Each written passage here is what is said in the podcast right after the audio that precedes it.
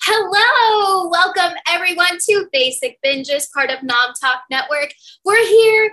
It's the season finale. Oh my god, I almost said series finale. That would have been atrocious, and I'm so glad that it's not. Ah, we still get one more whole season of Stranger Things, and I'm so excited for it. I know that it's not just us that is super excited. I think all of y'all Hey, we've got y'all already in the chat. Thank you so much for being here. My name is Amy Cassandra Martinez, and I'm joined by some amazing, fantastic, totally rad, that's 80s, right? Um, guests, yeah, okay, with us today. But before we get into that, on the show, we review popular shows that are out now while eating and drinking our favorite binge worthy drinks and snacks. I am once again winging it and not drinking anything or eating anything. I forgot. I, I'm not going to lie. I was focused on my makeup. Okay. There, I said it. But yes, let's get started with our wonderful guest today. Erric, you have something that you're drinking. Tell us. Please. I do. I went totally back into the 80s and got a wine cooler. I haven't had one of these since I was 21. Like, it's an interesting taste, but it's a new take because it's Jack Daniels, which they weren't creating wine coolers in the 80s. So. Ooh. Everyone in the chat, if, if you like wine coolers or Jack Daniels or anything like that, let us know. Um, Johnny, let's go to you. Can you see us with those shades? Uh, it's I'm too cool. No, I'm not. Uh, but yeah, hey guys, Johnny back. Uh, I have the good old water, and uh, I brought the whole Brita pitcher. By the way, we're getting into it. And then I brought my favorite treat, Reese's. Ooh. Oh, Reese's peanut butter cups. Nice, nice. Real healthy. Oh, hey, no calories. Uh, count. Calories don't count. There we go. During the making of this after show. Yeah. And joining us, a very, very special guest, Mary Anne Butler. Hi, how are you? Welcome. Oh, hi. Thanks for having me. I'm excited to be here. are you eating or drinking anything, or are you winging it like me? I, I have many things because I was going with the whole, you know, Eddie 80s rocker motif. So I had to had to grab some whiskey, some Jameson. Oh, nice. From my own personal store, a tab. Wow. Tab. Wait, can you just for people that aren't as familiar with tab flavors. Um, what is that? What is what does that taste like? Oh God. Uh, so Tab was a very popular diet soda beverage in the 80s, and it tastes like if you put aspartame and saccharin in a diet coke shook it up, left it in the sun for three weeks, and then made someone drink it. It is the most god awful thing. Don't drink it. It's not worth it. Just get the bottles, put it on a shelf, get the cans, put those on a shelf. That's it. Just do that. Okay. See, words of wisdom. Thank you. Thank you. and for the future, if you hear me saying Mab, that is Mary Anne Butler. Um, That's me. So we're all on the same page. Okay, we've got a lot of people in the chat joining us for the season finale. Hey everyone, the Manabites. I think I said that right. How are you? Sprinkles, what's up? I know you. I still have half an hour to go to the oh my god, final episode. Ah! Oh my gosh. Well, hey, by the time you're done, we will still be here. So that's great. Thank you so much for keeping us open. And I'm glad that like right after you're done, you're gonna be here, right here. Um uh hello everyone. Crystal love everyone's looks. Um water. People like water. Crystal likes water. I like water. See? We like water. Um yes. Okay q what's up? Yes happy birthday to our producer stephanie. Everyone can we get some birthday shout outs you can go ahead and i guess at or like mention nom talk network right there. Awesome. Oh Cue Ball says i'm a bud light draft guy. Not familiar but i'm I'm pumped for you. Okay, you know Bud Light. I was either solid or Bud Light. Yeah, solid classic choice. Yeah. Good. Nice. Nice. Nice. Um. Okay, y'all. There's so much that we have to talk about, we're gonna do the greatest hits, the highlights, greatest hits. I feel like you you would like that because music, get it? Um, greatest mm-hmm. hits. So please, I want us all to geek out because no rules apply anymore. We're going to talk about everything related to the last episode of season four of Stranger Things, as well as just any thoughts that just pop into our heads. If we try to make connections to something, let's go ahead and throw it out there because you never know. It might come true and we might just be guessing the next season. And then the Duffer brothers can be like, oh my God, how'd you know? And we'll just be like, well, we're great fans. So I want, the, I speaking want the writing credits. Yes. I want the writing credits. exactly, exactly. Non-fuck writing credit for this series. Um, speaking of great fans, y'all, we have to kick it off with Joyce and Hopper. We got the moment. Heck yes, we got the kiss. I want each and every one of y'all, including in the chat, word vomit. Everything that you were feeling, take us back to you watching that. We weren't able to watch it all together, but I want to experience it with you now. Mab, let's kick it off with you. Okay, the first thing I have to say is the kiss was not scripted. If you did not know this, there were three big moments in this finale that were not originally scripted, and I will get to each one of them as they pop up. But th- that moment, the kiss, the kiss was not scripted. Winona and David put it in the day of, and it just it like it makes me have tingles and feel all the warm and fuzzies that they they knew that this moment was kind of pivotal for these characters and the audience too because how fulfilling was that after all this time finally finally just kind of like one of those great payoff moments for me personally Yeah, very rewarding for sure. Maddie, Maddie and I have this thing where it doesn't matter what if it's romantic or this or that. Anytime a character is like this close to another character in a show or anything, like we're always hurt. We chant kiss, kiss, kiss, kiss, and they do it. So My doesn't only, everybody do that my only thing about it is they finally kissed and they were going further, but it again got chopped off with the freaking phone. Like I was just like, you guys want it so bad, and just they're like, ugh, really? The phone now? It, it was it, it was a little bitter bittersweet moment for me for that one. We got something. So thank you so much, Winona and David. We're on a first name basis now. Uh, I am the one who nerds. Thank you so much for being here. Greetings, one and all. Yeah, look, I'm not gonna lie. I'm just so excited that we got to talk about that first because, like, that's that's one of the first things that happened. I want to say in the finale. Uh, let's just say it does. Okay, next thing that we desperately need to talk about. Um, I want to know how you felt and if you if you teared up, totally cool. Um, and if you felt like that's exactly what needed to happen at that time. Jonathan and Will's conversation, basically, you can come to me, chat. Like you can chat with me, you can count on me. Um, yeah, at the Surfer Boy Pizza. Yes, uh, Erric, go ahead. Go ahead. Jonathan finally stepped up to being the brother he used to be and has finally stepped up and been like, You're okay. There's bigger things than what we're dealing with actually right now, but you can talk to me. And that's what um, a lot of people in the LGBTQ want to hear. So it was just so great to see him and just that loving situation. And I was like, finally, we're getting some resolution and some joy for Will because, like I said before, he's on the back burner. And ah, just to have him get that moment was just so wonderful for me to have. Yeah. Didn't cry, but almost, almost teared up. yeah, definitely like, oh, Yeah. yes, a little redemption for Will. No, Johnny, yes, I I've got to say, as as someone who's uh, just uh, just an advocate, uh, you know, just a uh, just a open ear. Uh, I hope that someday, if there's ever anybody who needs me like that, I could step up like that. Like I, you know, I have the I have this thing that like someday I'll be a dad, and I want to have that thing where I'm just like, I don't have, I maybe not have like this exact wording, like, because life is not a movie, but I just want my kids or my nieces, my nephews, anybody or wherever they identify, I just want to be able to be like, hey, I have this thing on the table. You can pick this up and hit me up anytime. Like, that's, you know, I, I got teary because I hope that someday I could be there for someone like that. yeah. I felt in a way like maybe Jonathan was relieved because maybe all this time he's been worried about Will still having something from the upside down be a part of who he is and finding out that that's not what it has been for him.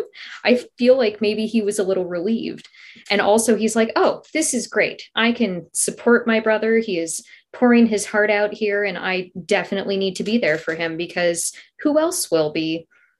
Yeah, I know because Mike is busy and Mike is oblivious. Let's be honest. Mike is a terrible friend, and he's Mike freaking is- oblivious. Mike is not the Mike that we got to know in these previous seasons.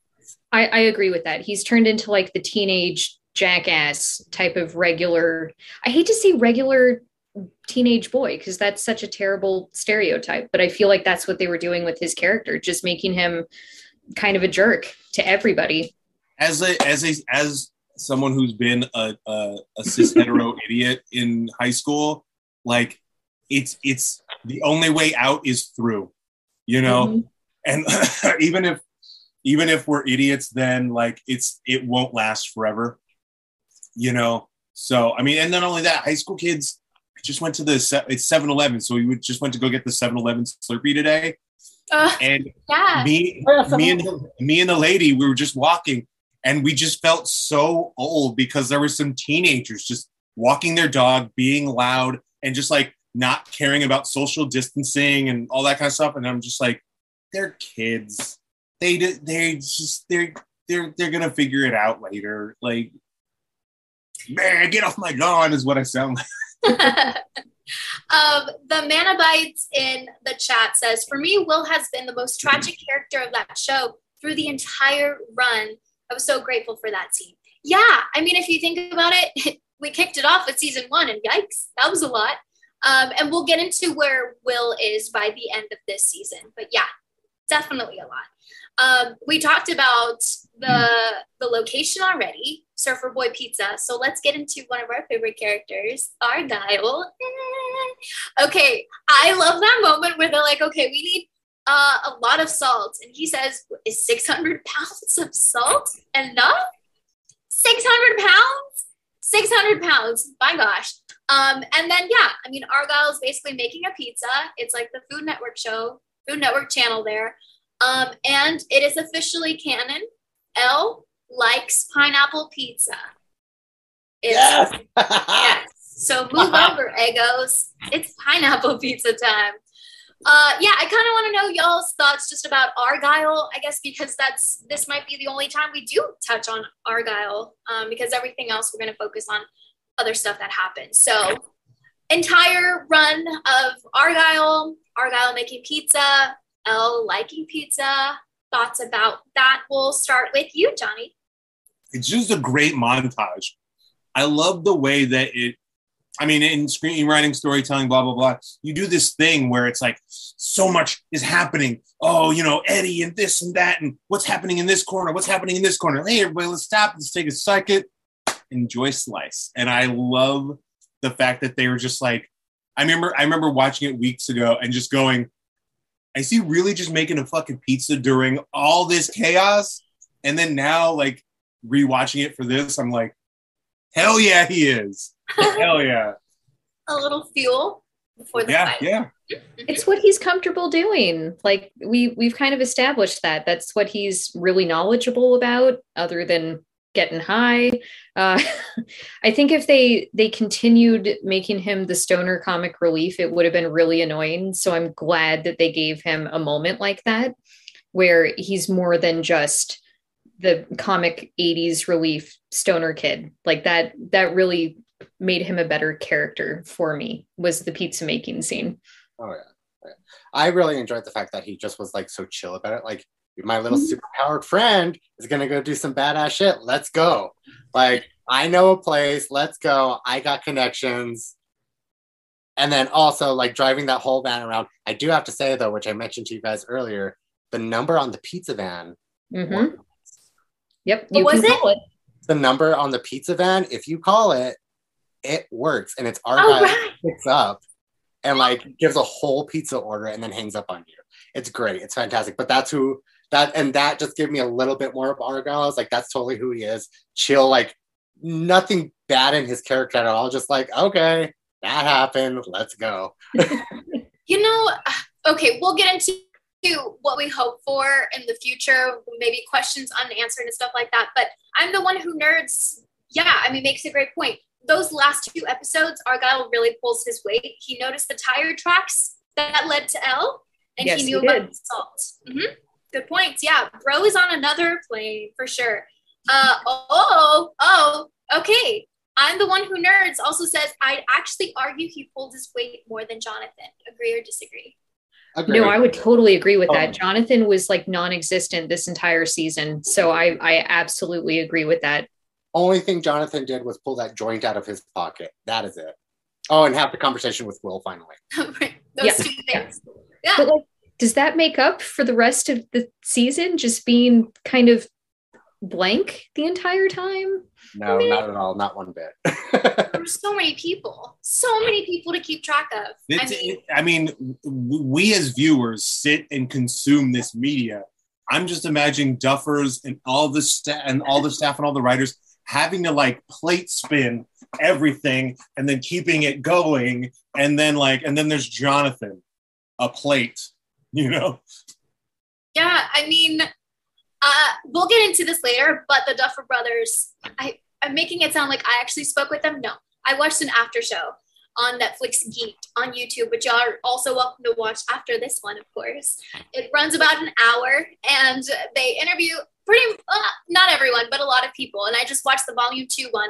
And the Duffer Brothers do say, yeah, I mean, we have a lot of people. So they don't think they'll be adding anyone next season. So I'm like, okay, if you're not adding anyone, then what are you going to do with the people that are already there? Obviously, we're not going to know yet. But someone that was nowhere, no, uh, someone that I think was also like, eh, to some people was Mike. Mike's character development was um, lacking, some would say, I would say. Um, but we did get a moment, and I want to know if it hit you, if you felt it, if it resonated, if you were moved by it. The whole speech to El, and we are going to be jumping around. This is um, a warning for y'all. We're going to be focusing on groups of people and kind of what happens with them. So, yes, Mike's speech to El when everything's happening in the future with like ah, Max and everything, but he's like, I love you. We need you. Did it hit right here, or was it like, yeah, It did not for me. And i i don't like to say that because i am a huge fan of finn wolfhard. I think he is a tremendous young actor. And not to get off subject but he was my number one pick to play young paul atreides in dune like he's who i wanted because he would have been so perfect and i like him more than i like chalamet especially because he's the right age sorry uh but There's a lot of people who like people more than Chalamet. I just have Ah, he's too old. He's too old. Rebecca Ferguson could not be his mother. Sorry. Anyhow, Finn Wolfhard is really good. He has shown us his chops throughout the rest of the series, but in this season, he is just phoning it in for me. And I don't know if that's just how he was written. I don't know if that's how he was directed. I don't know if he was just checked out, but it it didn't work for me at all. He's Yeah, no, busting I- ghosts. What? No, I definitely agree with you on that one. It was just this character development of Mike was lackluster to say the least. They made him a shitty person who he wasn't that in the previous season. Every other season, he's been so caring and so attentive and like uh definitely towards Al, but to his the rest of his friends as well. But it just He's was been everything that Will tells him he was, that he was the heart. And where was that in this season?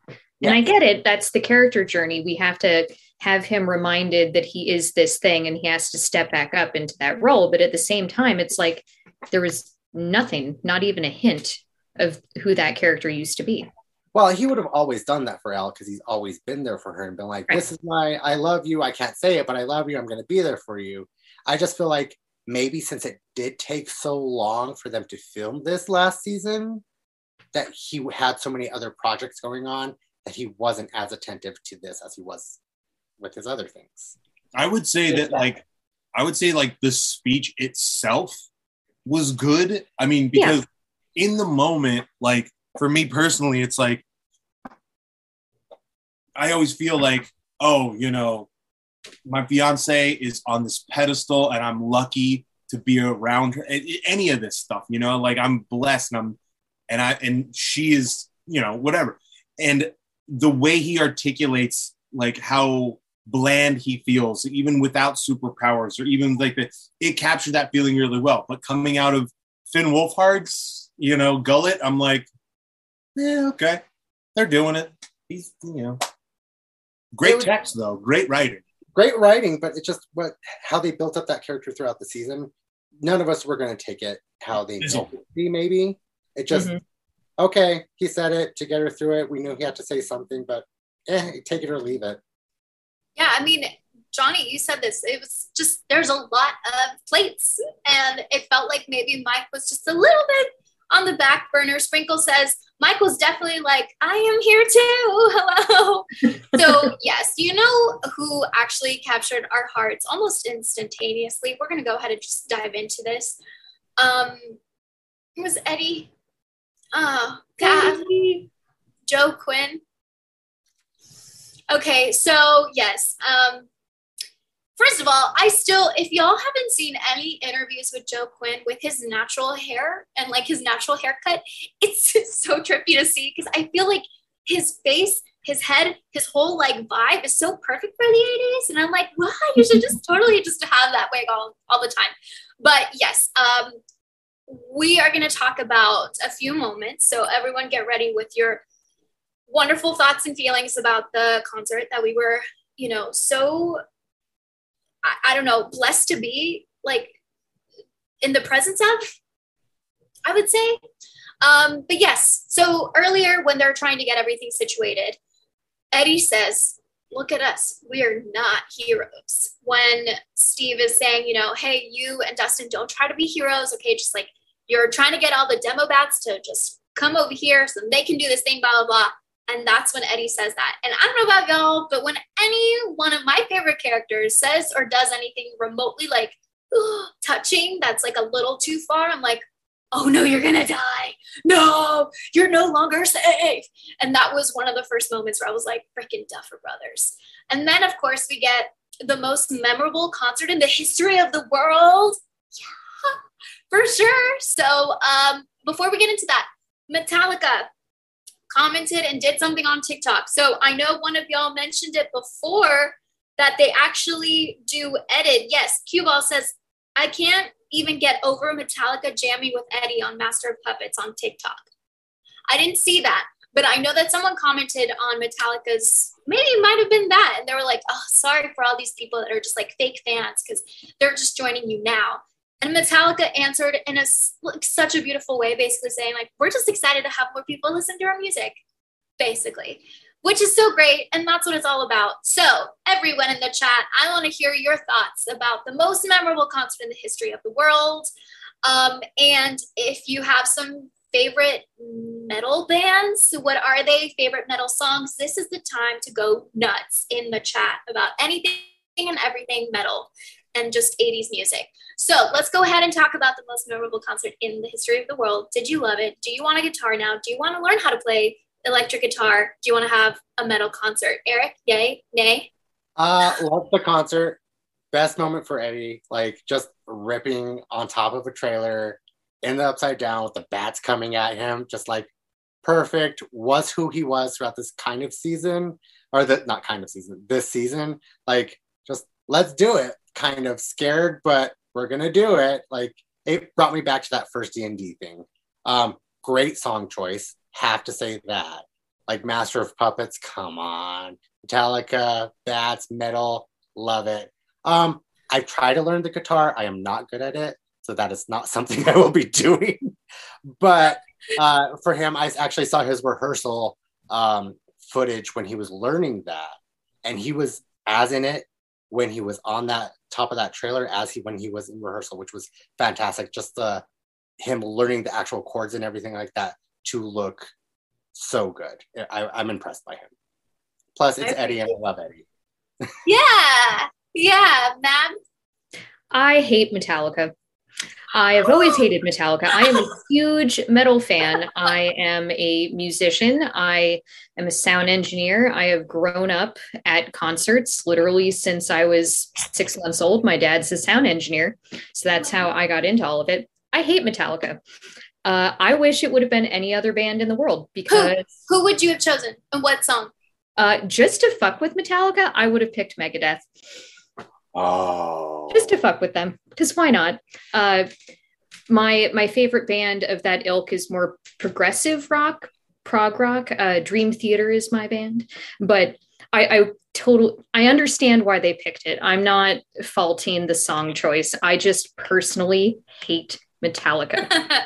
the members are not who you think they are. Uh, That's a oh whole my other gosh. story, but I'm not going to fault any of the fans who were excited for that moment. It worked in the in the scene.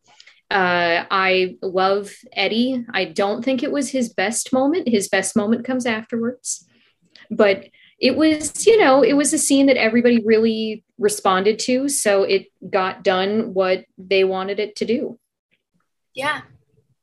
Johnny. Well, I'd say the sound engineer or the sa- the person who picks the um, who does the soundtrack. Um, my film brain is The music supervisor. there. You go. My film brain was not working. Um, they're doing their job very well. Uh, it, it, the the the metalness of it all.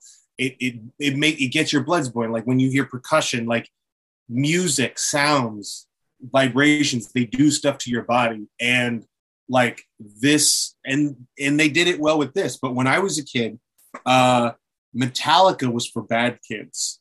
Metallica when i saw those when i saw it's uh, like like uh skulls on t-shirts at school and stuff i was like oh no that kid's trouble. That kid smoked weed you know blah blah blah blah blah blah. Blah and uh and in, in so much so that because i was raised that way when i first met eddie i was just like is he the new billy? Is he gonna get corrupted like my whole brain was just like he's a bad kid you know and all this other stuff. But as he becomes this victim and as he's portrayed as things go on you you grow with him you know? Um because you know selling drugs to this cheerleader all that kind of stuff. I grew up not like i didn't grow up with like weed being legal or weed being like chill in california. Like i grew up going like oh bad oh no. But Metallica was for the bad kids when I was a kid. Um, when you're saying like picking an extra song, uh, my number one song, like to get me fucking pumped for that shit, would be um, Motorhead's Ace of Spades. That would have been such a better choice. Sorry. Ooh. I'm just Motorhead's mad. Ace of I'm Spades. so mad. Down, down, down, down. You know, like my favorite thing about that is that I found that because you know I grew up, oh, medals for bad kids worshiping the devil. Like I would have legit been one of those kids at the rally who's just like, uh, maybe, uh, a cult, uh, you know what I mean? Like that. That's who I would have actually been if I were any character in this. If I were any member of the town, it'd be a kid who's like in probably Erica's class who has a crush on Erica and it's just like, uh, uh, uh, uh, uh, I don't know. But I found Motorhead in Tony Hawk Pro Skater 3 and I, mm, I loved it. Like, it, ever since then, I was just like, yeah, Ace of Spades is. No, that's a solid choice. I like that it. was a solid choice, yes. Um, I do have to say one more thing about Eddie before we move on a little bit. Oh, I could talk just about Eddie. I have to say his character, even though it was just this season that we've seen him, he he was the most like heartfelt one because everything that he thought, which I feel like we would have, was just out there, just like what is that like, but also so very caring. He had the most heart, and he was genuine to himself and to everybody he was around. That beautiful moment he had Oh. with Chrissy just kind of yeah, set everything up for me as to who this character was. And I loved that he got that moment. And Yeah. the, the moment I was going to talk about is the second of three yes, I was gonna bring this up too. unscripted moments in the finale. As we know, Eddie passes. He succumbs to his injuries from the devil bats. And Dustin is cr- cradling him in his lap. And Eddie says to him, I love you, man. And that was ad libbed, that was added. And I love that so much because he understood his character. He understood what needed to happen and be said in that moment to kind of not save Dustin, but kind of save Dustin because this is the second time that Dustin's been in this situation and he clearly loved Eddie in a certain way. And it was a beautiful moment and I love it. I mean, We'll also, get- oh, Okay. sorry. No, go ahead. Well, okay. So excited to talk about it all. We'll get into the biggest tearjerker moments coming soon. So get your tissues ready, everyone, because oh my god, my heart's not ready. I do want to shout out everyone in the chat that's talking about the what did I say? the like most intense. Oh crap, I missed it. Most memorable concert in the history of the world. Um, yes, I am the one who nerd says. Um, oh, interesting. Okay, having seen Metallica live, I feel like Eddie could have played with them at some point. Same vibe. LOL. I was cheering. I was singing along. I was headbanging. Truly, Eddie is a bard to break through the fourth wall and hit yes. uh, yeah, a lot of like really cool things. Uh, Sprinkle says Master of the Puppets is an epic song. And I was like, Dustin in that moment. Yeah, I love seeing Dustin's face. Uh, just react to everything. My favorite metal band is Iron Maiden, though. Oh, and Which we see several times throughout Eddie's collection of t shirts and tapes. And just another weird little aside the battle vest we see him wear with all the patches on it on the very back is a huge, just giant, beautiful patch. And apparently that came from the estate of Ronnie James Dio. Like they gave it to the show to use specifically for Eddie for this vest for the season. And that just, that made me so happy. that's so nice. That's great. Um. Oh, okay. So let's see. Um, Sprinkle says that is a solid choice, Johnny. Cue Ball says I'm a musician myself. I'm a drummer and guitar player, and I would pick "Raining Blood" by Slayer. Good choice.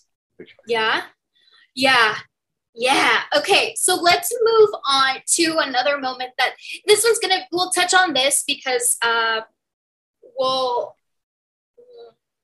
yeah let's let's talk about this so uh last week we geeked out about nancy and steve because y'all know how much i ship them and i understand jonathan is there not promoting cheating but like bye bye jonathan let me just have this just for me and anyone else that ships them really hard uh but yes steve officially comes out and says the winnebago dream yeah there was also someone else there it's you it was me with you nancy ah Rob and Nancy and Steve start getting strangled. That whole thing happens, which is a lot. I want to know if y'all were as terrified as I was because I was like, oh my God, how many people are they going to kill? Like, I don't, no limits, I, I was thinking. And then, of course, Nancy's gunshot scene near the end. Um, there was, I think, also on Netflix's YouTube channel, Netflix the Geeked, right? Mm-hmm. Yep.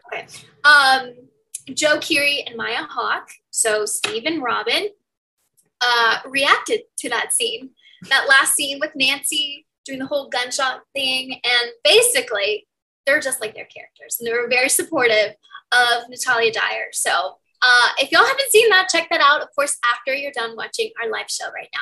So, thoughts, feelings, emotions, questions, concerns, everything about the whole Winnebago dream thing with Nancy, Steve saying that, and then, you know, the whole getting strangled thing, and then Nancy's gunshot scene. And when I'm saying the gunshot scene, that's at Vecna near the end. Johnny, yes.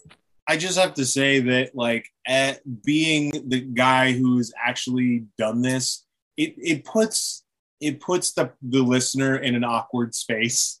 You know, you're like, hey, you know, just so you know, I have these feelings for you, uh, so respond to them. You know, um, and much like Jonathan, or much like, um, yeah, much like the whole like um, the whole Jonathan brother Will thing, just like you know, I like to be the kind of person who's like, hey, there's this on the table. I'm ready for whenever you're ready to react to it. Uh, but that doesn't make for conflict and doesn't make for a good story. But you know, that's just me. For sure. Yeah. Yeah. Eric, thoughts? Um, like I always knew it was about Nancy. We all knew it was about Nancy. Like, Yeah. come on. I've already Yeah. said I shipped we knew. Drop Jonathan. go back to Steve because he's grown and he's becoming a fantastic guy. Um, so that I ship forever and always, even whenever Stranger Things ends, I want those characters to go off into the distance together. um, but uh, with the whole choking thing, that actually, I figured it would have taken one of them and they would have had to fight. I did not expect it to take all three of them and pin them to the wall. But I do also have to say that was a long time for them to get be getting choked against yeah. the wall because it was a long, long time. One of them had to have passed out or something. That was my only issue with that. I was like, this is quite a while. Yeah. Yeah. Yeah. Oh, yeah. I. yeah. I love Steve. I love that he finally acknowledged the fact that, yeah, he's been a dad to all of these kids for all this time. Like that, that was my favorite part of that whole Winnebago speech is talking about, yeah, I've had experience with all these kids, clearly.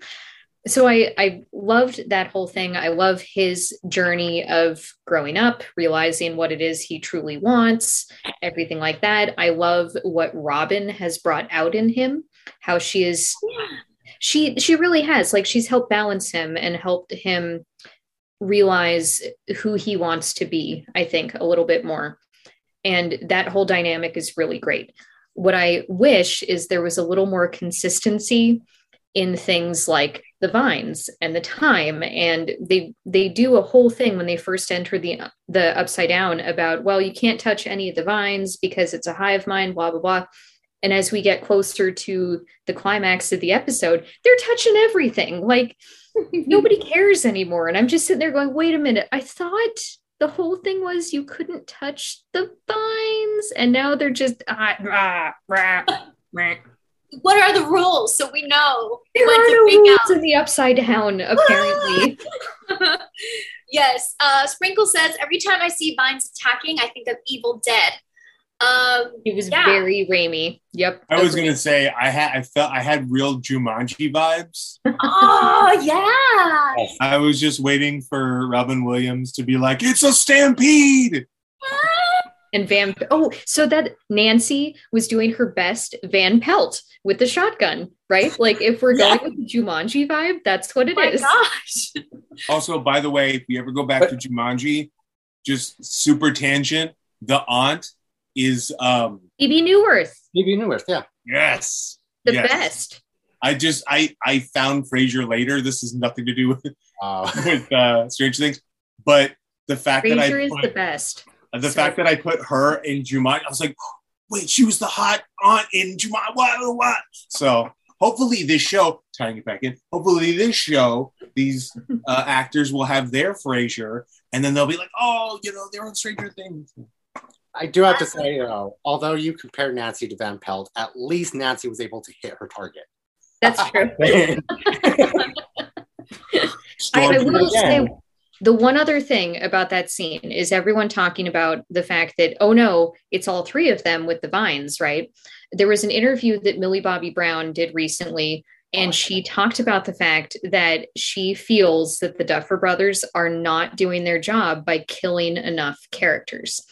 And I agree with that completely because it's someone's got to die to make it. And I hate that, that that's what I feel I need out of this story right now, but to kind of raise the stakes and push the characters emotionally to the next level that I feel they need to get to with the story that we have right now. I feel that somebody else, one of the main characters, the originals, needs to die. One of the mm-hmm. originals needs to die. Yes. Okay, everyone pick. Pick originals. Who would you kill? Everyone pick. Jonathan. okay. Jonathan out. Bye, Jonathan. Jonathan's gone. Who else? Mike. I don't. Mike. Just uh, off of this season alone, I would pick Mike. Mike, yeah. Johnny. I, am gonna have to. At first, I was just like, I don't know, whatever they want. I'm happy just to have a show. But I would say, yeah, Mike. I mean, I feel like um, Finn and Millie, like it seemed, and I, this might be like a hot take here, but I think they've kind of like they kind of checked out. You yeah. know, I feel like they're they know that they're star power. Not, I mean, I don't know them personally, and this is just like being being um, an audience member who's just like, I think I see what's going on here. I, I, I know Hollywood. I think I know. But it's just like they seem like they've outgrown the show to a degree. Yeah. Um, whereas Gaten and uh, if I was going for the biggest upset death that would Game of Thrones upend everything, it would it would be Dustin. I would kill They- Dustin. if they kill Dustin, if they kill Hopper, you know, They've uh, already killed Hopper. yeah, Yeah, right. don't re-kill him. What the heck? And Joyce just got her moment with him. No, no, no, no. No. They have to if they kill someone, they have to actually kill They have someone to kill one of instead of four. They have to kill Will, Mike, Lucas, or Dustin. and Those that's four, and it'll bring everything back up. And everything when like when uh Vecna falls out of the window, when you know all this other stuff. When it comes to horror movie rules, not to be too like you know, uh, my parents are gonna be so mad at me, but like when, it comes, when it comes right down to it, horror rules. If you don't, if you see a body, like Jedi, all that shit, like you gotta see the body burn. You gotta see whatever. And even then, like in superhero shit, like nobody ever dies. Nobody, no dead. That's what. So I, Yeah. I watched the season with my 16 year old who watches lots of genre stuff with me.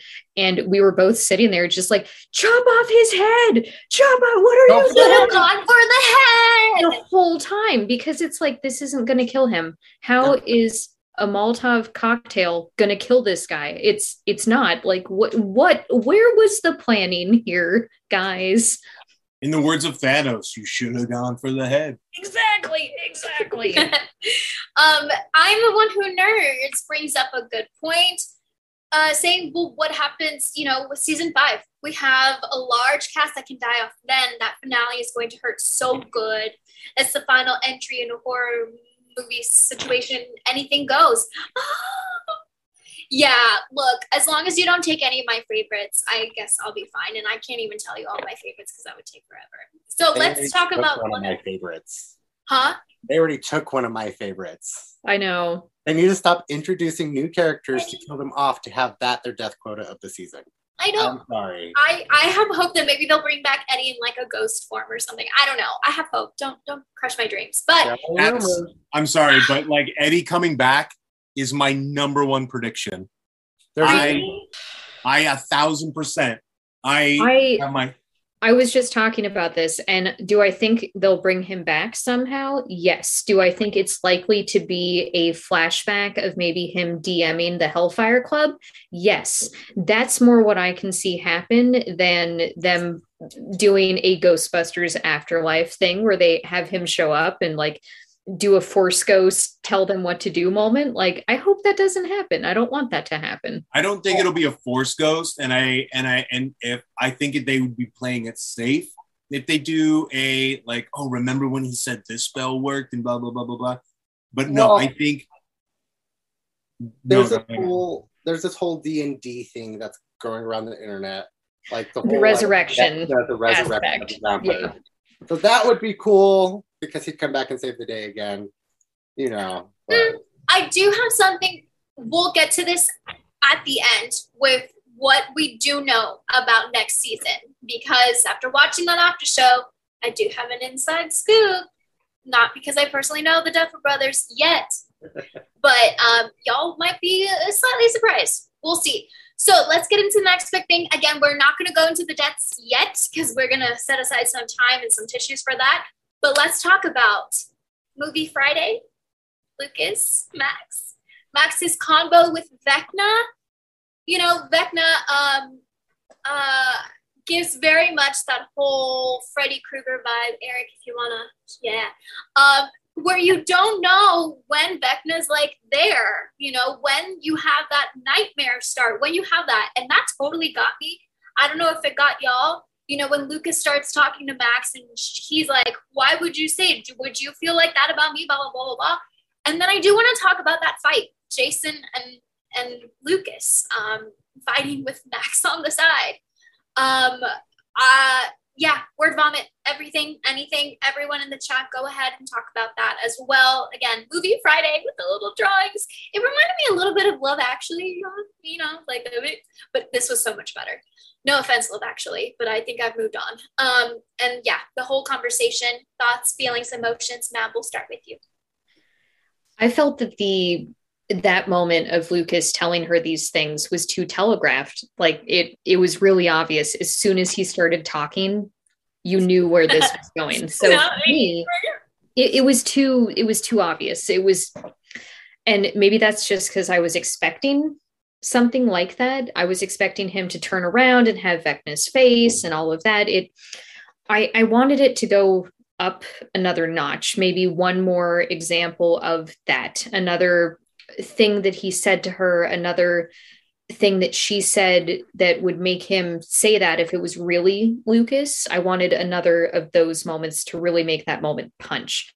But it was a really intense scene. And I'm so glad that Lucas got this because he's he kind of dis I don't want to say he disappeared this season because we did get a lot of story focused on him, but it was a different character building than we've seen previously. So I, I really liked this entire sequence with him and the fight with Jason was just fabulous. And I very, I hate saying I enjoyed it because I don't want to see him get beat up, but it was great to see him have this hero moment.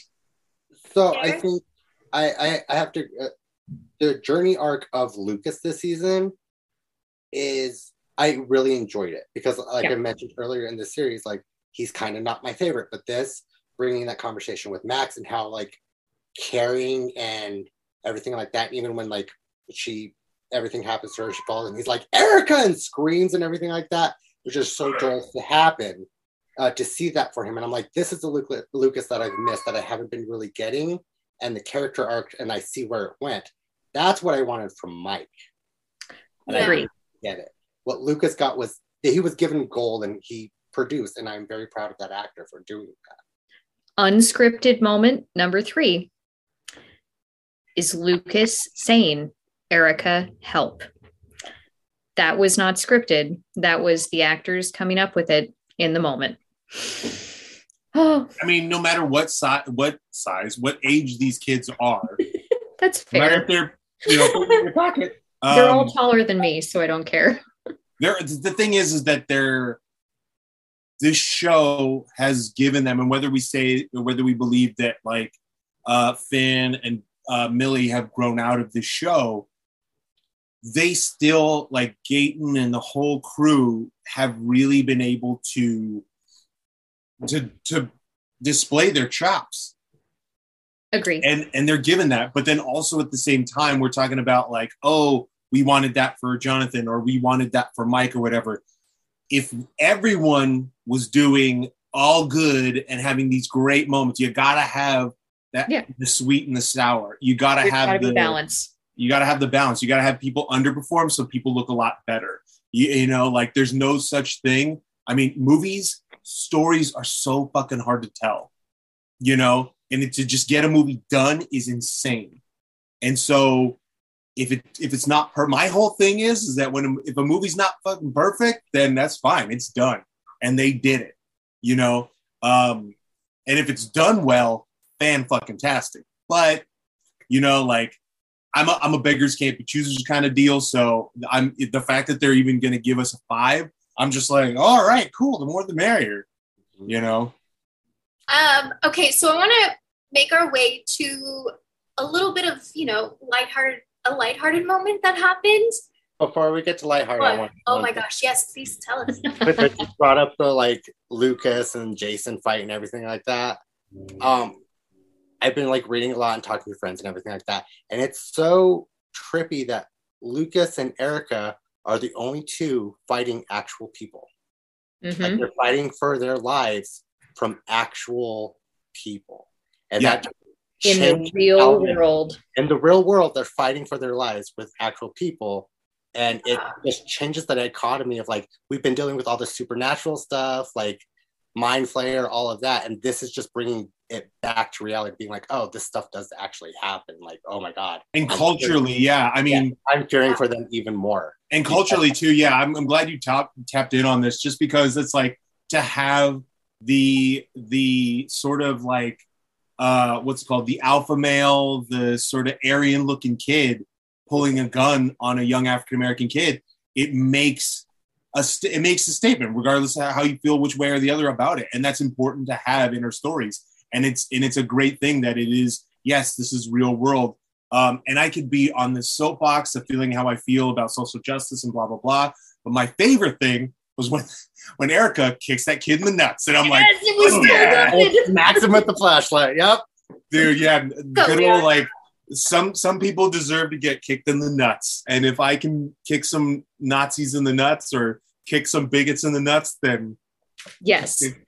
I, I would argue that her fight with that kid is more satisfying than Nancy with the shotgun for Yeah. me anyway. Yeah, no, Yeah. totally agree. Erica, I always I've been calling her the little G this whole entire season. She's like She's so great. I love her. love Erica. I Um, hope she gets her duck hunt. Um, okay, so next we have a little bit of lightheartedness. Max sees El in the Hawkins dance dimension. She grabs her cheek and she's like, just grab. It's so funny. I loved how Max just like let her guard down and just like was like, wait, what? After like almost getting Vecna'd. Um, and El says one of the best lines I think of the whole season. I piggybacked from a pizza dough freezer. And then Max is like, what? Which is wonderful. And then, you know, Max gets Vecna'd. Again, we're not going to go into the death yet. So let's just talk about their their friendship and just that moment quickly before we go into another moment. And then we'll get into the deaths, everyone. so who wants to go first? well, the the homage to all of the great teen horror films in that whole sequence was great. Like the fact that it was, you know, very nightmare. It pretty much and the fact that they had Robert Englund show up. You can't you can't argue with that, but it's so Carrie in a way also that entire sequence with the snowball dance. And i was just like i was waiting for the bucket to fall on her. And the balloons exploding blood that was probably one of my favorite visuals the entire season. It was a good good effect. Um, I have to say, I, I enjoyed that scene, just like that relief of Max seeing Eleven and being like, "Oh my God, somebody's here to help me." Uh, but I did find it very cute to go back a little bit when El first gets to where they're all skateboarding and you see Baby Max, because I don't know if any of you remember Rainbow Brite. She looked like a little Rainbow Brite doll with the clothes and everything, just skateboarded away, and I was like, "It's Rainbow Brite."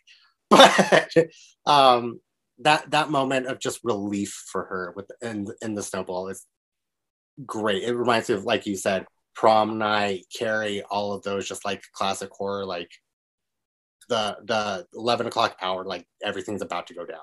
So Yeah, I mean, wholeheartedly. I mean, the production team, like the writing, they're firing off at all cylinders, and they they as it happens, my my I don't say this out loud. I mean, I cheered for the nut for the nut kick, but I I don't do the talk to the screen thing. But in my brain, I was just like, I see what you're doing. Props. Credit where credit's due. Red game recognized game, as the kids say. When they Oh. do, yes, yes. you know. Yeah, Sprinkles is saying my sister loved Rainbow Brite. Um, I'm glad that y'all noticed that. I don't am not familiar with Rainbow Brite, but I'm so glad that we're having this conversation because that's exciting. I love when things just like line up. Um, so here I have this next one. It's it's a it's kind of a you know um, in your own opinion kind of question. So what or who caused things to go in a better direction? So near the end of the episode, everything is just going to crap. Um, Joyce uh, goes over and like kind of shocks the demo dog. dog? No, Demogorgon? Not sure. Um, dog. Gor whatever. Um, that's like attacking Hopper. And then, kind of roughly around the same time, we also get El getting her powers back after having, um, you know, enough getting strength from Mike's conversation, little monologue thing. And then she's like, "Ah." And then we also, right after Joyce saves Hopper, we see them run and then they go into a cell and then Murray comes out with a flamethrower. Boom, most of the Demogorgons are dead. Who ended up really? Oh, and then around that time, that's when Robin, Steve, and Nancy just get released because the hive mind. Woohoo! So, who's really the domino that, kicked everything off? Would y'all say Joyce? Would y'all say, weirdly enough, Max because of El? Because it, I mean, without without that happening, Murray wouldn't have been able to save Joyce and Hopper, or maybe he would have later. But then, what about Hopper? Thoughts? Who? And I am asking for one person. There is no wrong answer, of course. But who would y'all say really kicked that off? Max and El.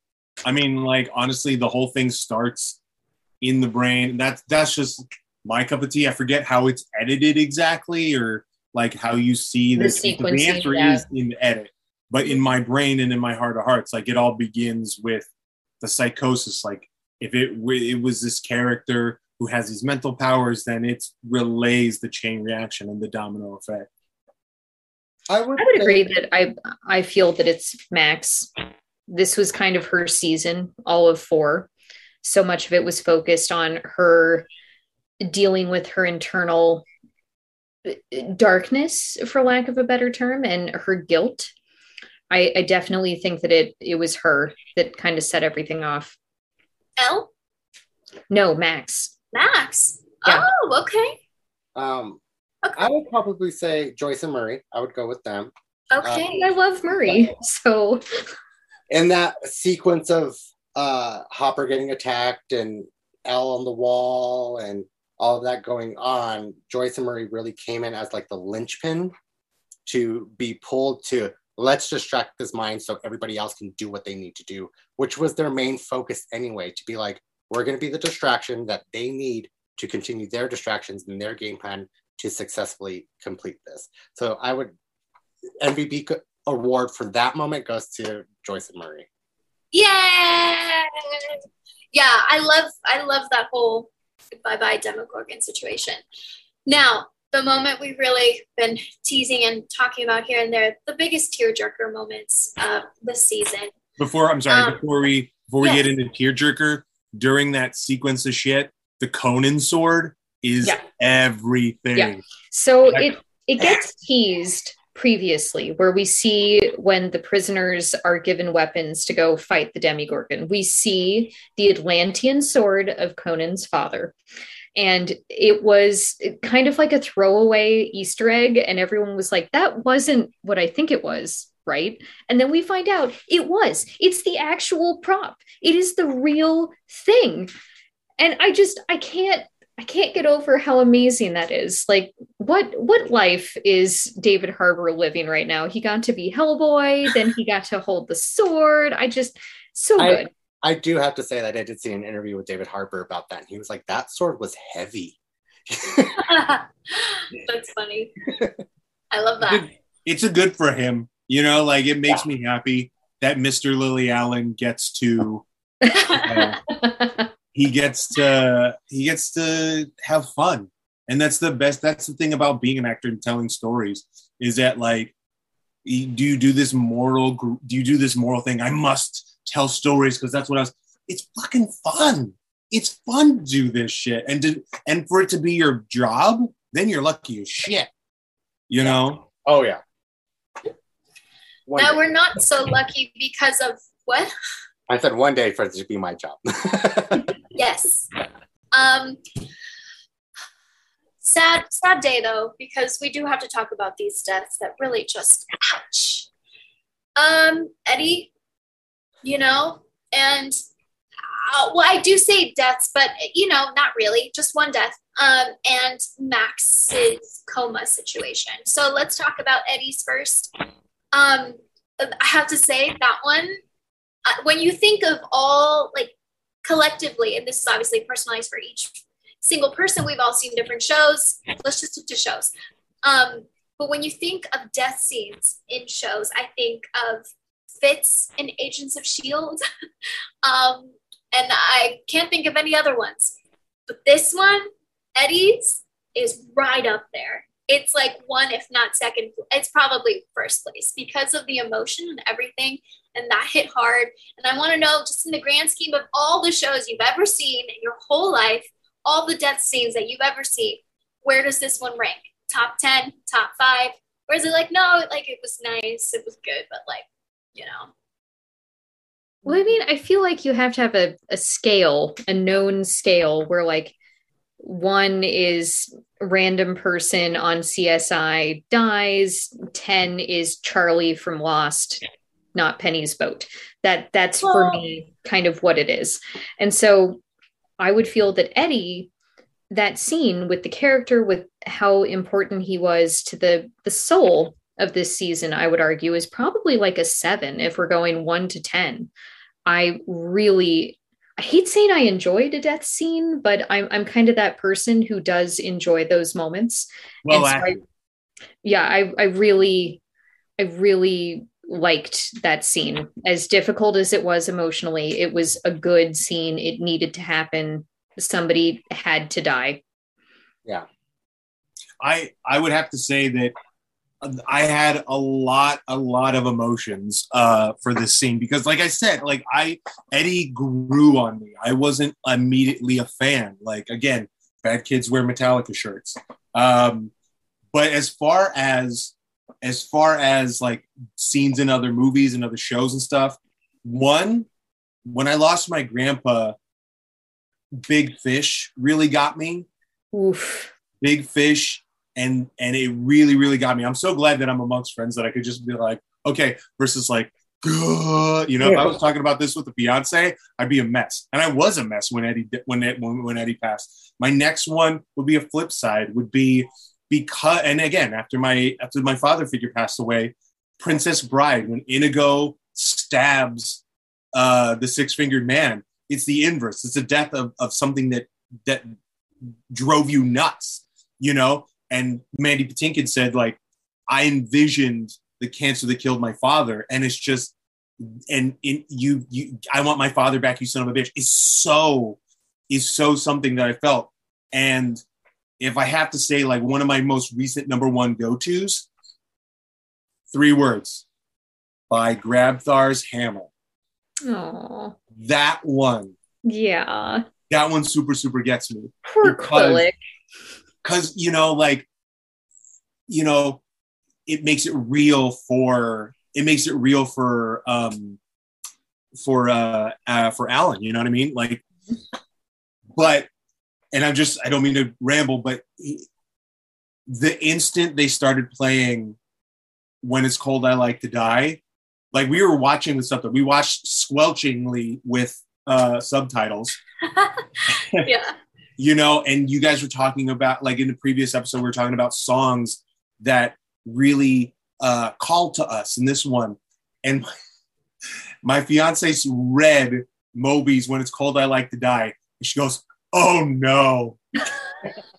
because she knows how much that song means to me. And I, I said whatever I said in a previous episode but that song is a very personal song that that uh, has a lot of psychology with me, my own suicide ideation, and please seek help from your friends or just talk to someone or whatever. But like that always, always, always awakens like that, and you know, like you know, Mufasa and Simba running before we know what's going to happen. Like you, you know your triggers in life, and she knows that that's my song. I was like, oh, that's oh oh and i did the, i did the i did the i'm not crying boyfriend i'm the, i did the i'm not crying spouse where i'm just like mm, i did the i did the oh my eyes uh and she and like not only that she was like she was doing like that couple thing where they lug where they uh leg hug you where it's like you're sitting like in their lap and you have them right there and so you know the warmth of her and i was just like oh, good. And not that I was trying to be too macho or whatever, but like she knows I'm crying. And like, if I give like, I don't want to be like, yes, I am. no, I, I, I completely agree with you. Like me and my boyfriend watched it together and we were just in tears. One, uh, because he dies, but also Dustin's like lip quivering and just like how distraught he is. Which he brings back later when he's talking to his uncle, and just like when he goes to go hand him the pick and everything like that, that lip quivers again. And I was like, damn it, Dustin. Um, what I am impressed with though is that uh, Joseph Quinn did an interview, and those were filmed on two different days. So Yep. his death was filmed live on location because they were running on out of light. Then they took Dustin to the sound stage and everything, and that's when they filmed his reaction. So it was actually two different shots in two different places on two different days, and they got that. So that is just beautiful acting and beautiful connection. That's that's the and I have to say like that's exactly where Gaten, where Dustin does so good. I mean, we Mhm. have made here's the thing we've made such a to do and no offense not to be like the nerd who's like don't like oh pretty people whatever but like we have made celebrities out of Finn Wolfhard we made celebrities out of out of Millie and all this other stuff but god damn does that Gaten kid know how to fucking sell I mean, to be fair, he was someone before any of the rest of them were. He was on Broadway before the rest of them. So that him, him and uh, Sadie were both yeah, on. they they were Caleb. so she was in Annie and Dustin was in Les Mis on Broadway, both of them. Caleb was And- in Lion King. Oh yeah, That's true. Yes. Caleb was also in Lion King all around the same time, I want to say. Yeah. And so it it's unfair in a way to put Finn and Millie above them where they didn't really have that same experience that these others Yeah, had. I, I just watched I Tonya the other like last night, and it, it's it, it, she brings up or Margot does a really good job uh, with the line, uh, "They abused me, but you also abused me," Yeah. and that is super super important. As we as people that creative, I mean, when Mike's dad is watching TV and he says, "Oh, the tabloids, the TVs are no different tabloids," and then we look at our news cycle, we're like, "Oh my god!" But like, it's it's true. Like, there's so much to be said in the you know movies are a metaphor for life and blah blah blah blah blah but like but yeah they the kids what's brilliant about them as actors i think that they come from theater they where you have to play to the back of the audience right? They you they have they have to be broad. However when it comes to right here even on separate days when it comes to the cameras right here you know and you're just giving it that's great. When you can connect and you can like it's it's in the little flicker the like you're saying the lip quiver like that is really really great. Because they know that yeah they know that like even as kids kid actors they know that like how do you express that with your face with your words and all that kind of stuff and they're just kids and they're so great at their job And that leads us to the next person that, you know, ends up in a coma, Max and Lucas. That gutted me. Oh my God. The moment that Max starts saying, like, oh my gosh, I can't feel my body. I'm not ready. I don't want to die. And then she can't see anything. Y'all, like, I give this woman an Oscar. Like, I know that's not how it works. Um, but my God, wow, wow. Thoughts, feelings, everyone, just as we wrap up the biggest tearjerker moments of the season. I'm mad they didn't let her die because it's like that whole scene goes to waste. That's not to take away from the brilliant performances in it, but I'm kind of mad that they they brought her back. I love Sadie. Don't get me wrong. I want to see her in everything, but I just felt like that is a disservice to the character and to Lucas having to deal with that. Um, I I would- completely, I completely agree with you on that one. Uh, I'm I'm I'm right back there with saying I think more of the main cast should have died, even though she's still a newer cast member than the old uh, the old ones. Um, I feel like she should have passed away. But then that brings back to be like, why why are they going to use her for for next season? Mhm. Um, I do have to say the other death that I appreciated was a football player getting cut in half when the earthquake happened. I literally, That so So in my notes, I wrote Hawkins splits bye bye Jason. yes. Heck yeah. What Where- does it I- say? it just mine it just says jason fries Oh, it was so beautiful. like, and it, they don't even give him like that much time to see him die. It's just like a, but you see it. So it's just so Yeah. Yeah, people in the chat were like, wait, wait, wait, wait, wait. I had to go back. The Manabai says I had to go back and rewatch that to confirm I'd actually seen it and heard it right. Yeah. Yep. Yep.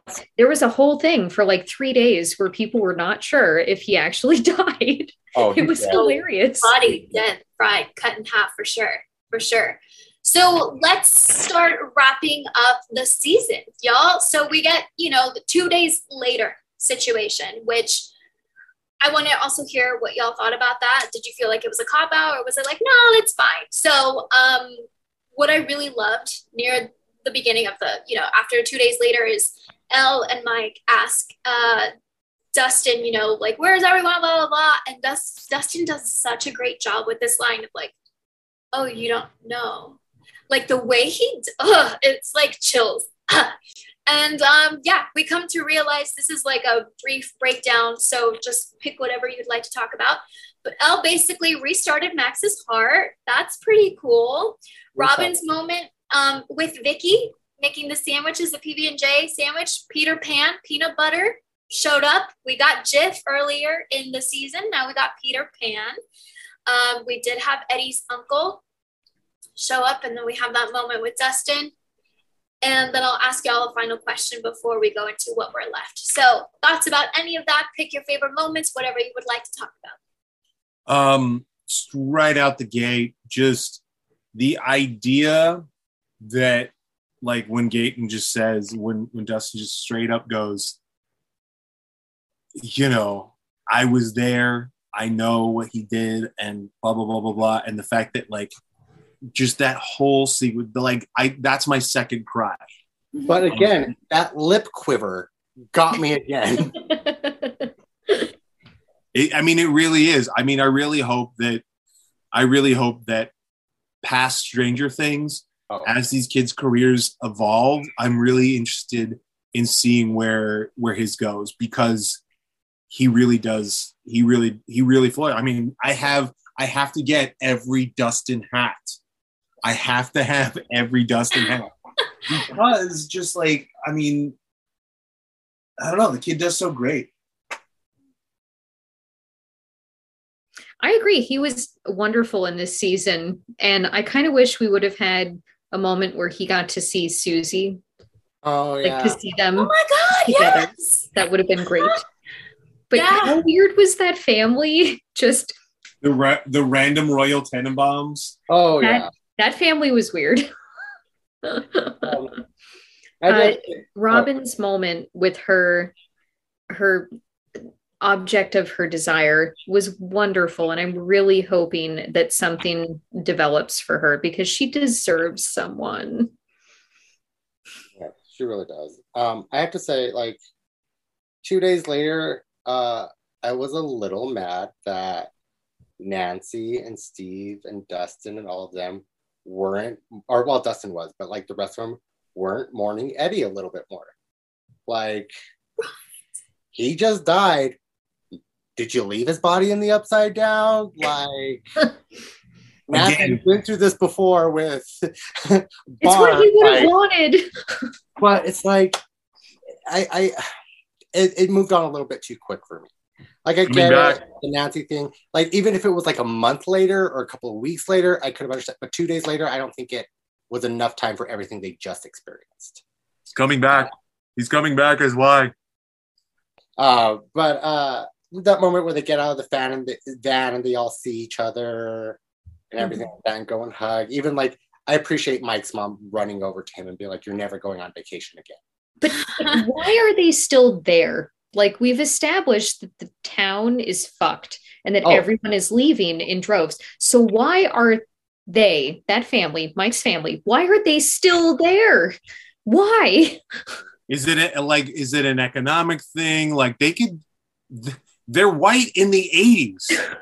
Like the economy, they could just go anywhere. Like I mean, I don't know Indiana like um, you know, uh we literally economic- see the whole town leaving. Why are they still there? Everything we know about his parents tells us that they would not stay. They would leave at the first possible opportunity. So why? I mean, I mean, to to say that they would have left when uh, Will disappeared and Barb disappeared. They would have left when the mall got destroyed.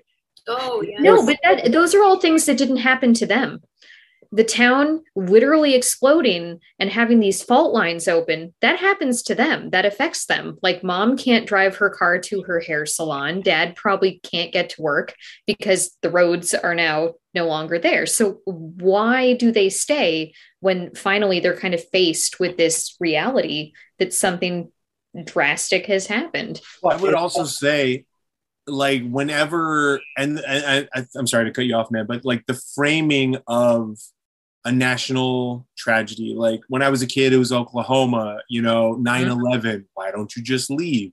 You know, it's it's not as simple. But when it comes to stories, when it comes to character development, things like that, you go, huh, why don't they do that? You know? Um, I am the one who nerds in the chat says this is our town mentality. I'm calling it. So, mm-hmm. which really braces us for you know that final shot that we get uh, when they're all. did anyone notice everyone was just like stepping towards the camera and they were all like breathing really heavily? I was like, yeah. okay, felt like we know this is like your your hero moment. So here's where we're left. Okay, at the end, one is still very much alive.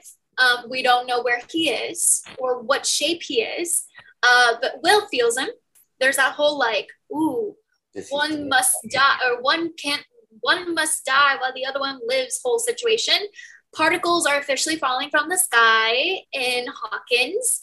Um, everyone, the, uh, the main group of people is back in Hawkins. Flowers are officially dying. Dying. Max is in a coma, and yes, bye bye, Jason, um, along with everyone else. So here's what we do know about season five. According to the Duffer Brothers, according to the after show on Netflix Geeked on YouTube. So the storyline and character development that we had with Max this whole season was very much dependent on what happened last season with Billy. They said that Dustin's going to have a similar situation happen because of Eddie, which is why I'm thinking they wouldn't bring Eddie back because they they've already teased this. But again, they're allowed to change their minds, and maybe they were just screwing with us. But they did very much tease that, which I'm like, oh, good. Then Dustin gets all this really really juicy stuff to work with. And then they also said that they're gonna kind of like throw it back to how season one was, which was everyone joining together to fight this thing, which makes so much sense for the finale, which also makes sense for a lot of people that we love and hold dearly to die. So questions, hopes for next season. I know I have some questions. Where's Argyle at the end of this? I need to know where he is. Where's Susie, right? They are also, another thing that we do know is that they will do a time jump, uh, which we already knew, but just as a reminder. Um, Nom Talk Network says hashtag metal zombie Eddie, which I'm. Oh, he's um, literally going to become oh, Eddie. He's literally going to become Eddie. Yeah. I am the one who nerd says I'm still ho- holding out hope for Metal Zombie Eddie. Love that. Yes. Okay. Well, hey, if that happens, I'm the one who nerds. You called it. So thoughts, questions again. Argyle, what the heck? Where and and Murray? Where's Murray? Did Murray come back? So or did Murray not? Murray Murray totally came back and he opened his own dojo right? And I feel like Argyle has opened his own branch of Surfer Boy Pizza in Hawkins, even though everything is like, because obviously we know when he is faced with a crisis, what does he do? He makes pizza for all of his friends. So why would he not do that? Mm-hmm. yeah, I would say that Murray's enjoying a slice, you know, and they're all like everybody who's off. I would love if there was more like you know, we have special features, we have content creators, we have all these deleted scenes and all that kind of shit. I would love a more like uh, what is it they did for um, Thor Ragnarok with Daryl. Like, I wish they would do more of that just with media in general. I would love to see a scene where like the town's being ripped apart or they're gonna go save the rescue, and then Murray and and everybody who like doesn't have a scene, they're just like having a pizza, like, wow, this is happening, and that's it. Like I, you know, TikTok exists. Give me that biteable, small bit of, of comedy. Um, but yeah, I mean, like people need to eat during a during a crisis. You know, like they're making peanut butter sandwiches. Yep. You know, what's better than a peanut butter sandwich is like the best Pineapple pizza there Yeah. Pineapple Oh. pizza. I think uh, Argyle maybe went back to California because his boss called and was like, "Hey, where's my van?" Like, uh, you were supposed to. You've missed a shift already. Like, where is it? Uh, so maybe he went back there. Murray Murray's a leaf on the wind, so you know him. He's gonna do his conspiracy things. He's probably looking into the person who called on the phone when they were in Russia just to make sure. Um, but next season, I just hope like I hope the group gets back to that season one tightness that they were. I've already heard that it's going to be a lot about Will this season, uh, this last season as well, and his whole Good. thing loop back to him Book, and a bookend. the player connection. thing. Mhm. Um, I've heard a lot of rumors about like, is he still a spy? Like, why is he still connected? All of that because wasn't it taken out of him? So we'll see what happens to that. And yet again, I do have to say before I stop talking, I hope Jonathan dies still. I like that. Yeah. Um, Sprinkles is saying Murray and Argyle go on a road trip. I'm the one who nerd says I'd watch a road trip miniseries like that. Look, Mhm. I'm down for anything Argyle wants to do. Let's go. Yeah. If you guys, if you guys also find him on social media, I forget what his his tag is, but he's just some California, Los Angeles nerd who has like nothing but like uh toy photography, and he has like a full Batman suit. Like this this kid, man, like I I gotta I gotta give him a high five or whatever he wants. You know what I mean? Like that kid, that he's my cousin. I, I do have to say, could you imagine Argyle in Utah with Eden? That whole series? Oh like, my yes. god. I Yes. oh, them taking care of those yes. kids? Come on. Um, let's see. I want to make sure. I think his name is Eduardo Franco. Um, in real life, Yeah, that maybe kid. not. I mean, yeah, him and and Molly Ringwald, like straight up, like Uh, Dumb. you're right. Eduardo, Frigo. dumb like D U M B U A R D O. That's yeah, that's his Instagram. Wow, that's fun. Lombardo. Dumbardo. Yeah. and also watch Booksmart if you haven't, because he's amazing. Booksmart is so good. It's so that's good. amazing. It is I so gotta good. I gotta That's why I can't it. wait for Madame Web. Mm. I'm excited for that too. Um, all right, y'all. Is there anything you would like to add about this whole season? Anything at all as we wrap up? I can't believe we did it. This whole season was like so many hours long. They're they're not looking at making it longer than this season, so they have a lot on their plate plates. I feel that the end credits song was stronger than Kate Bush's Running Up That Hill. That is because I am not a huge Kate Bush fan. Not to take anything away from her, her contributions, the people that love her, she's just not for me. Susie, on the other hand, is. And so for me, adding Spellbound to the season ender credits was like, why was this not the song that Max was obsessed with? Damn it. anyone else? Uh, I just this this season was a long whirlwind of guess who done it, pretty much, or like what's going to happen, why are we doing this, like more than any other season that I I feel.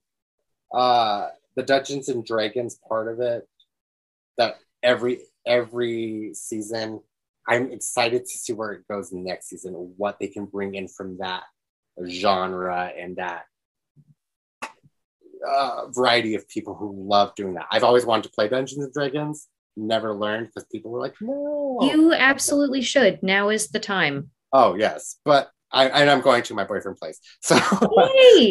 Good. but uh, I want, I want to see how they incorporate that more into this next season and how epic, because it's the final showdown. It's going to be epic. And I can't wait to come back next year and be like, okay, let's talk about it. So that actually just made me think that maybe this next season we're going to get a mimic because we've had a mind flayer, we've had Demogorgons, we've Oh. had all of these. Uh, we've had a Vecna. What about a mimic? We need a mimic. um what's it called i would i would have to say in wrapping for this series my uh old man vibes are so long so these episodes are out there if you could if you could just break them up into 18 episodes and not have it be like a two hour episode. Like it's i'm watching fucking lord of the goddamn rings over here you know? It's it's it's worth it. I'll watch it but i like the break. And one of the things i like about my my all-time favorite series Daredevil and all of the Netflix, uh, all those Netflix shows, is that they do the serialized very well. They keep me on the edge of my seat, and I love that. And I love being able, like in the moment, to do one more. I love the feeling of one more episode, one more episode, one more episode, versus, oh my god, when is this over? Fuck, you know what I mean? Like that's just that's just my feeling on that. Um, and I'm gonna make a nom talk pitch right now because I'm Johnny. I'm like my producer brain. So I was like, oh, here's what you can do. Here's what you do. If you guys do a live stream Dungeons and Dragons on Nom Talk, call me. call me. I can't commit anything more than uh, I can't be a dun- I can't be a dungeon master. It's just not in my nature as a human being. I can't pull it off. Um, and if it's if it's more uh, it's less math and more acting, I'm I'm there. Call me for the Dungeons and Dragons uh, Nom Talk series. Um, but lastly, in wrapping for the rest of the series, I want to, and this might be the end, might not be the end. I want to thank Amy and Stephanie and Erric and making new friends with Mab. Um, this has been a really, I don't mean to wrap up and step on any toes. Uh, know, No, we are wrapping up. but but yeah, Amy, like you are such a pro. I see you with A-listers on your website. You should be on the red, and you're perfect for camera too. Your camera person can be up here, and then you are just ask, asking the actor down here. And so you got that shot, and then you know you see the you see Dwayne the Rock Johnson be like, "Hello, little person," you know, like it. You, you know, you're you're fantastic. You keep my rambling, and you know everybody kind of on track. Hands down, great job. Happy birthday, Stephanie. You guys have made this so so delightful. Um, don't stop. Don't stop believing that you can call Johnny for any one of these. Where can people find you? Uh, you, a lot of places. You can find me on Instagram. You can find me on, but you, my website is paisanopictures.com. My TikTok is uh, John or Johnny Brillantes 83. Like, just just find me. The Paisano guy is me personally. You Google me, and if it's not this old gray dude, then it's some dude in the Philippines or some some Italian kid. I, you know, Erric, what about you? You Where can people find you? you can find me at Heartless Seven on all the socials, on uh, gaming platforms, Twitch, everything like that. But again, I had so much fun doing the series with you, Amy, and Yay. Johnny, and pleasure meeting you, Mab. Um, it, it was it was so much fun. I appreciate you guys having me, and happy birthday, Stephanie. Mab. Uh, I am editor in chief for nerdbot.com. So that's kind of the best place to find me. That that's it. That's what I do all the time. And Steph, I love you. Happy birthday. Thank you for having me on. I love doing these. Yay! We did it, y'all. Thank you so much for the kind words here and here in chat. Thank y'all for joining us for our season finale of Stranger Things season four. We laughed, we teared up, we talked about really important things throughout the season. Um, and of course, y'all are welcome to watch these all over again. You can watch the whole series again and watch our conversations about it all over again. We won't judge you at all. You can watch them on YouTube. Um, you can also listen to the show on Google Podcasts, Spotify, or where you can get your podcasts. Uh, don't forget to subscribe to our YouTube channel, our Facebook. Go ahead and like us there. Follow us on Instagram. Follow us on TikTok. And then, of course, follow us right here on Twitch as you're watching us live right now. It's just right there. If you haven't already hit the little heart button, I still don't know where it is, but it's one of those spots. All of our platforms are at Nom Talk Network. Thank y'all so much. Oh, of course, be sure be sure to join our Discord to keep the conversation going. And of course, just keep in touch with us, y'all. We love to geek out. Obviously, we talked about Stranger Things for several weeks now. Thank you for being amazing. Thank y'all for being amazing. It was an honor being here. Y'all can find me on all social media at Amy Cassandra MTZ. That is an abbreviation for Martinez. Well, that's it. I was going to say until then, but I don't know when then is. So thank Next y'all year. so much. Next time, yes, have a nomorific night. Good night, y'all. Bye.